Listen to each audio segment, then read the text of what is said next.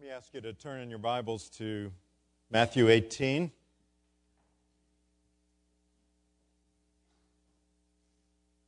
What would that mean to be a debtor to mercy?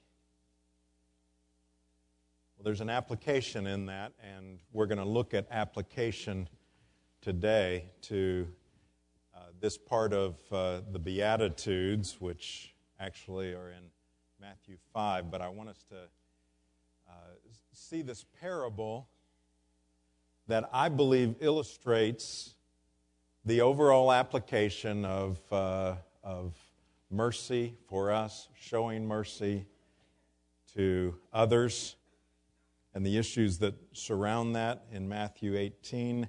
We begin with verse 21. Then Peter came up and said to him, Lord, how often will my brother sin against me and I forgive him? As many as seven times? Jesus said to him, I do not say to you seven times, but 70 times seven. Therefore, the kingdom of heaven may be compared to a king who wished to settle accounts with his servants.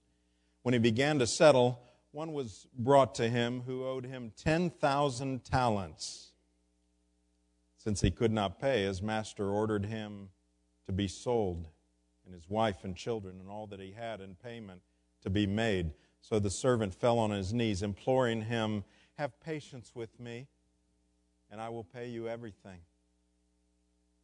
And out of pity for him, the master of that servant released him and forgave him the debt.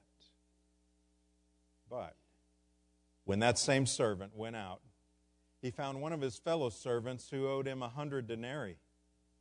And seizing him, he began to choke him, saying, Pay what you owe. So his fellow servant fell down and pleaded with him, Have patience with me, and I will pay you. He refused and went and put him in prison until he should pay the debt. When his fellow servants saw what had taken place, they were greatly distressed, and they went and reported to the master of all that had taken place. Then the master summoned him and said to him, You wicked servant, I forgave you all that debt because you pleaded with me. And should not you have had mercy on your fellow servant as I had mercy on you? And in anger, his master delivered him to the jailers until he should pay all his debt. And all, uh, so also my heavenly Father will do to every one of you if you do not forgive your brother from your heart. Blessed are the merciful, for they shall receive mercy. This is the word of the Lord. Let's bow together.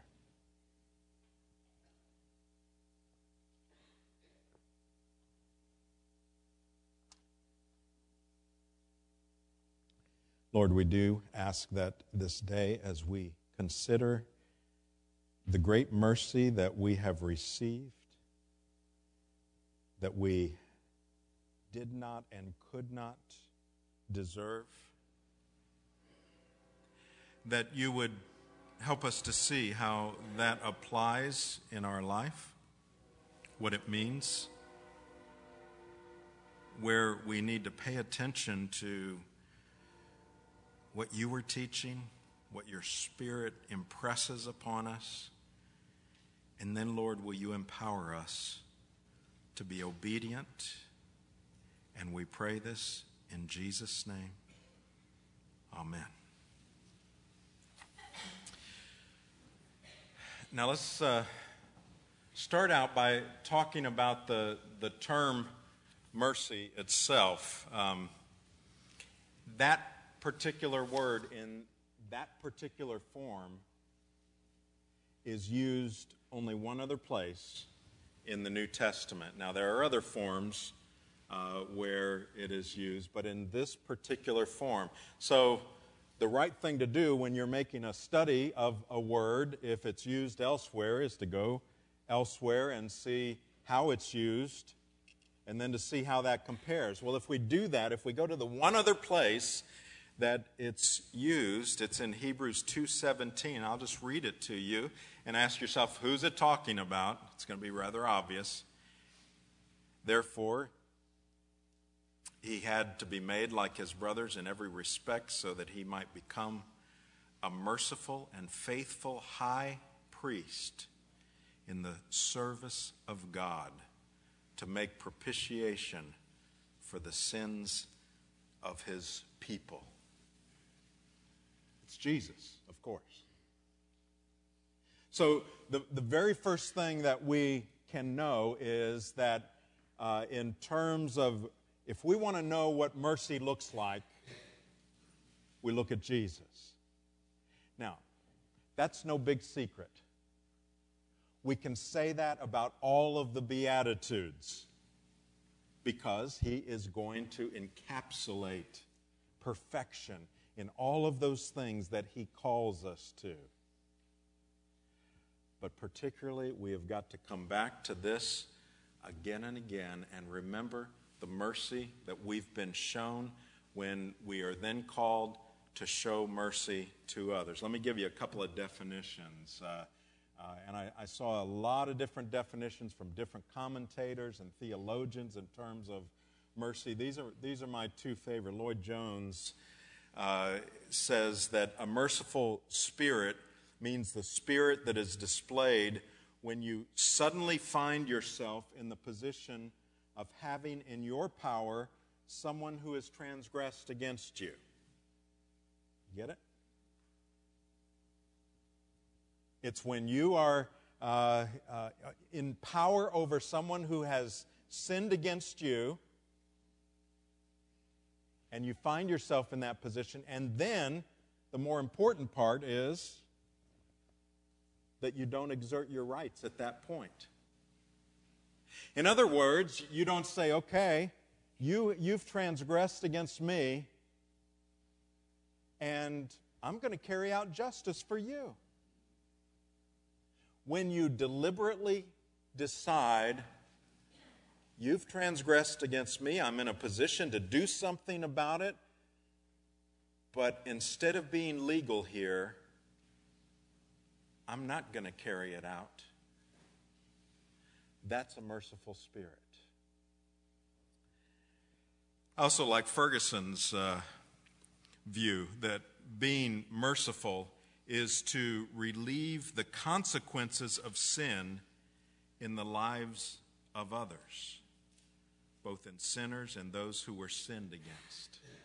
To relieve the consequences of sin. And you could look, for instance, at uh, uh, the Good Samaritan, which is a, a, place in the New Testament where we see a, a record of, um, you know, real mercy being shown. Because what happened? What did he do? Well, he took care of the, the one who had been hurt. He didn't seek justice for him. He didn't go after the robbers. He didn't say, okay, I will get revenge for you. I will get justice. I'll see that they are arrested or anything like that. He relieved the consequences of the sin that had hurt this person physically, emotionally. He took care of him, He restored him, He showed mercy. Now, here's, here's an issue. As we read this, blessed are the merciful, for they shall receive mercy. There is a temptation with that verse and with parallel type verses about forgiveness. For instance, uh, forgive us our debts as we forgive our debtors. And right after that, Jesus said, For, for if you forgive others their trespasses, your heavenly Father will also forgive you. But if you do not forgive others their trespasses, neither will your Father forgive your trespasses. Now, those seem to be pretty obvious. That whether we are forgiven or shown mercy is contingent on whether we forgive or show mercy to others. Here's the problem with that. While there's truth in that, we need to be careful not to think that showing mercy to somebody earns us mercy, or, or forgiving someone earns us forgiveness. That's works. That's legalism. If we are to think that there is something we can do to deserve mercy, three reasons. If I earned it, then it wouldn't be mercy, it would be wages, it would be what I deserve. So it, it would uh, cut into the very nature of mercy. If I deserved it because of keeping my end of the deal, then there wouldn't be any grace involved, getting that which I don't deserve. And that would be contrary to the, all of the teachings that we see elsewhere in the New Testament and the Old Testament in terms of receiving that which we don't deserve. And if forgiveness and mercy depended on how well I carry it out, none of us would receive mercy or forgiveness. None of us would see heaven if it depended upon how merciful or forgiving I am. Well, then, what does that mean? He doesn't mean that it is the cause of our receiving mercy or that we have earned it, but instead, being merciful is the natural result of receiving Christ and experiencing the grace of God that we then, because we have received it, pass on to others. If we're not merciful, then we cannot think that we have actually grasped that we have received mercy. If we are unforgiving of others, how can we imply, but we understand how much we've been forgiven? Now, I want us to, to look at this and. Uh, see an application. And I, I want to I want to use what I think is the most common application of mercy that we can show towards others, and that is forgiveness. I've already showed you the parallels in terms of verses and uh, so on. I think a lot of times when we think of, of showing mercy, we may think of, well, I'm, you know, when I go to downtown Columbia and I see somebody who's begging for money, Am I going to show them mercy or not? What am I going to do? How am I going to help?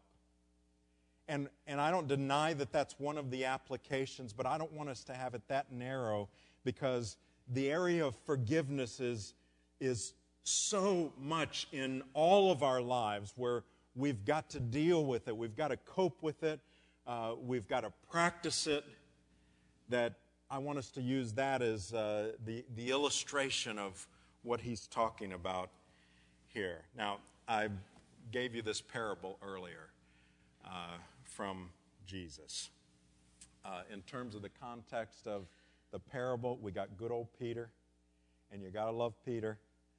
Um, you know, here he, he has a conversation starter. Forgiveness, okay.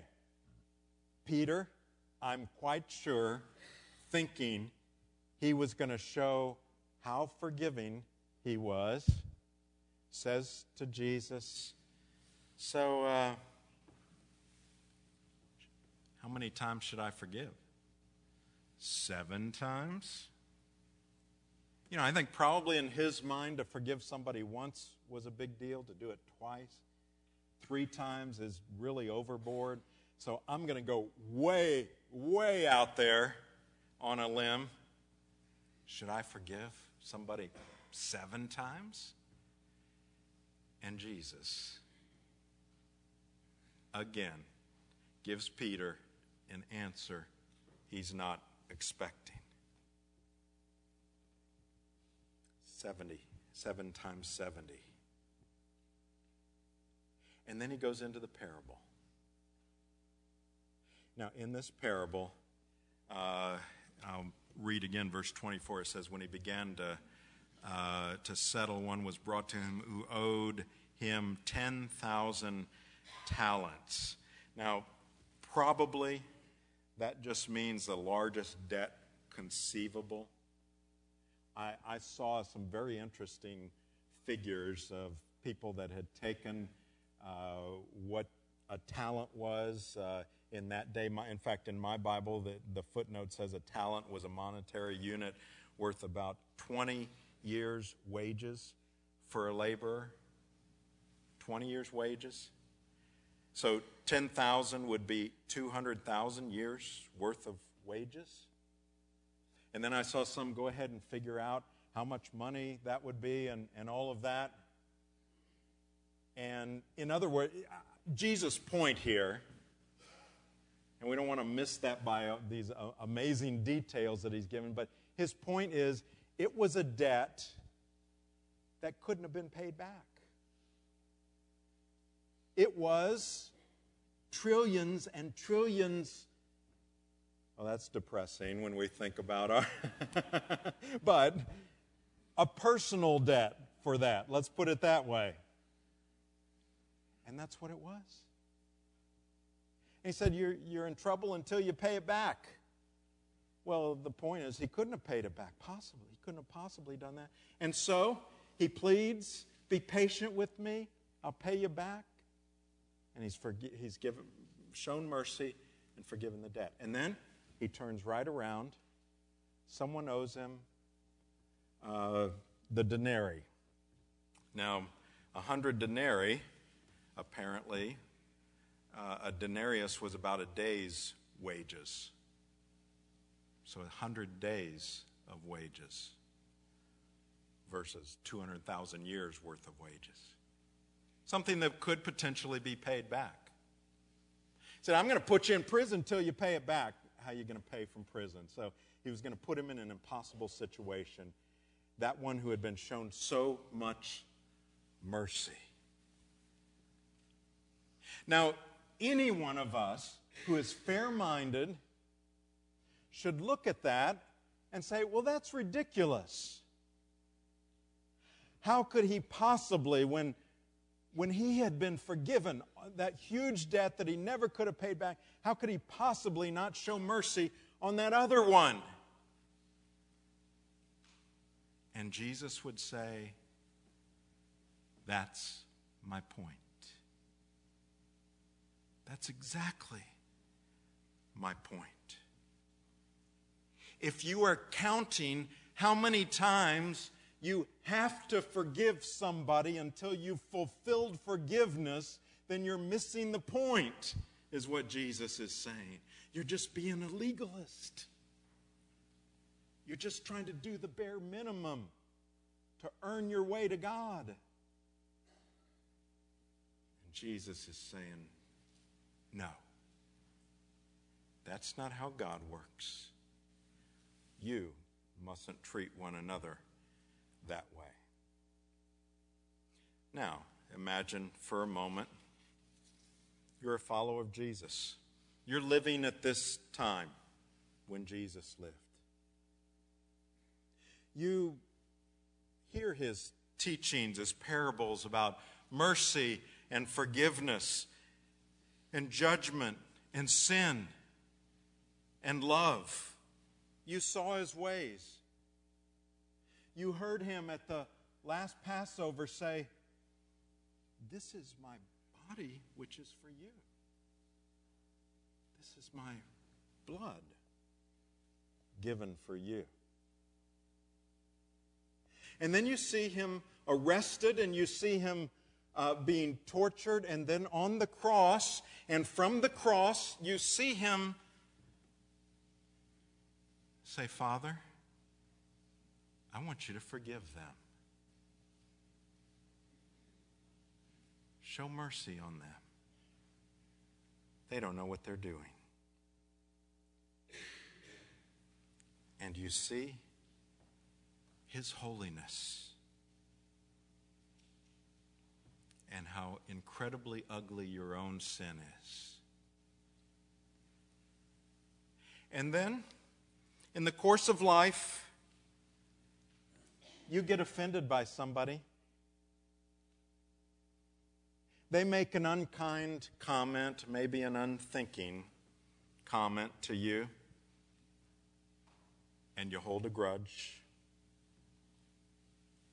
You don't deal with it, and it becomes a bitterness in your heart because you won't.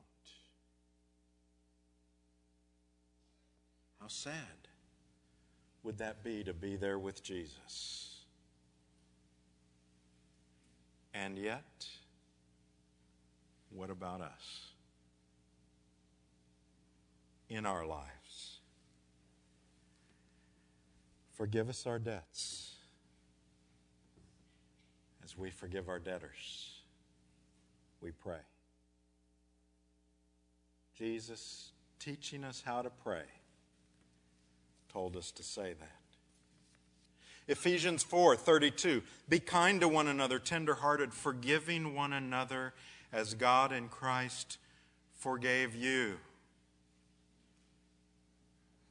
Paul, in reminding us and all believers to forgive, connects it exactly the way Jesus did with the fact that we've been forgiven. We've been shown mercy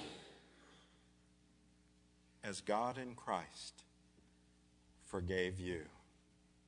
James Boice says the only sure proof of a person having received God's forgiveness through uh, true faith in Jesus is a transformed heart and a changed life. This is displayed in your willingness to forgive others. Now, you probably don't know this about me. Some of you do. But I've been known to lose things from time to time. Uh, sometimes I would lose keys inside of locked cars, sometimes locked running cars. All of my children have stories about uh, things that have happened in our life due to me forgetting or losing my keys. I recently lost all my keys, and I don't think they're going to trust me here at the church with a full set again because of that. Uh, my children, when we were in Atlanta, were convinced that the people at AAA knew me by my first name when I would call. Oh, hi, Dale. Yeah, we'll be right over. Now, I'm not proud of that, uh, and uh, unfortunately, I've passed that to some degree on to uh, some of my children, some more than others, and we're not going to name any names of my children in that way. But you know what it's done? Here's what it's done it's made me a very forgiving father.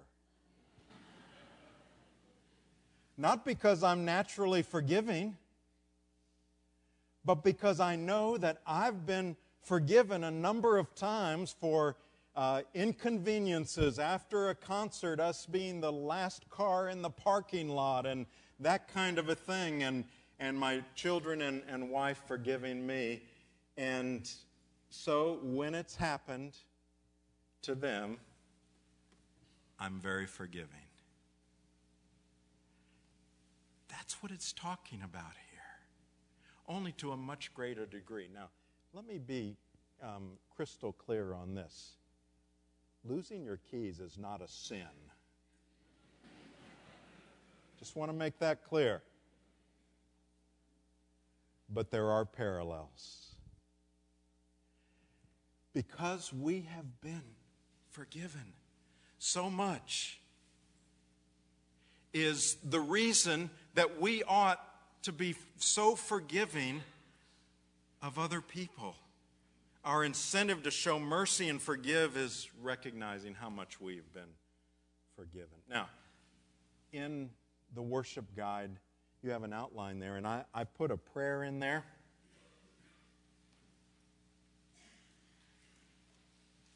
And in that prayer, and I hope you are not, and maybe you're not currently struggling with forgiving someone else.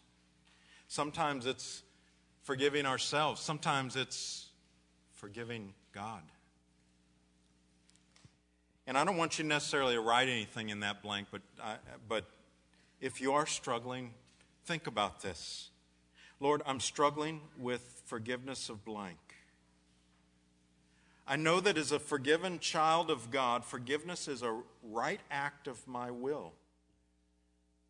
Please give me the strength to decide to forgive and then to follow through on that act with these promises. Now, I got these promises from Ken Sande's book, The Peacemaker. It's a wonderful book. These are the promises to know, analyze whether you have really forgiven somebody. I will not think about this incident. Wow. To get to that point of whatever you have said you've forgiven somebody for, where you say, I won't think about it. Number two, I will not bring up this incident again and use it against you. You know, you know what that's like. Maybe you use that against someone else. You put it on the side burner, but then an argument comes up and you say, Well, what about you know how easy that is, and you know how hurtful it is when it's done against you. Number three, I will not talk to others about this incident. You know, sometimes we just kind of leave that person alone, but we talk to others. That's not real biblical forgiveness. Or I will not allow, number four, I will not allow this incident to stand between us or hinder our personal relationship. Now, those are the real tests of whether we have forgiven another. But I will tell you, sometimes, usually, it's a process. And we forgive, and then we may need to forgive in a deeper way, and then a deep, deeper way until we can answer those questions honestly. There is a danger because sometimes what our tendency to do is just to move on, to leave that person and that incident behind and not really forgive and not really deal with it, but just to say, okay, well, I'll just, you know, live my life over here. And that's not the biblical way to deal with it either.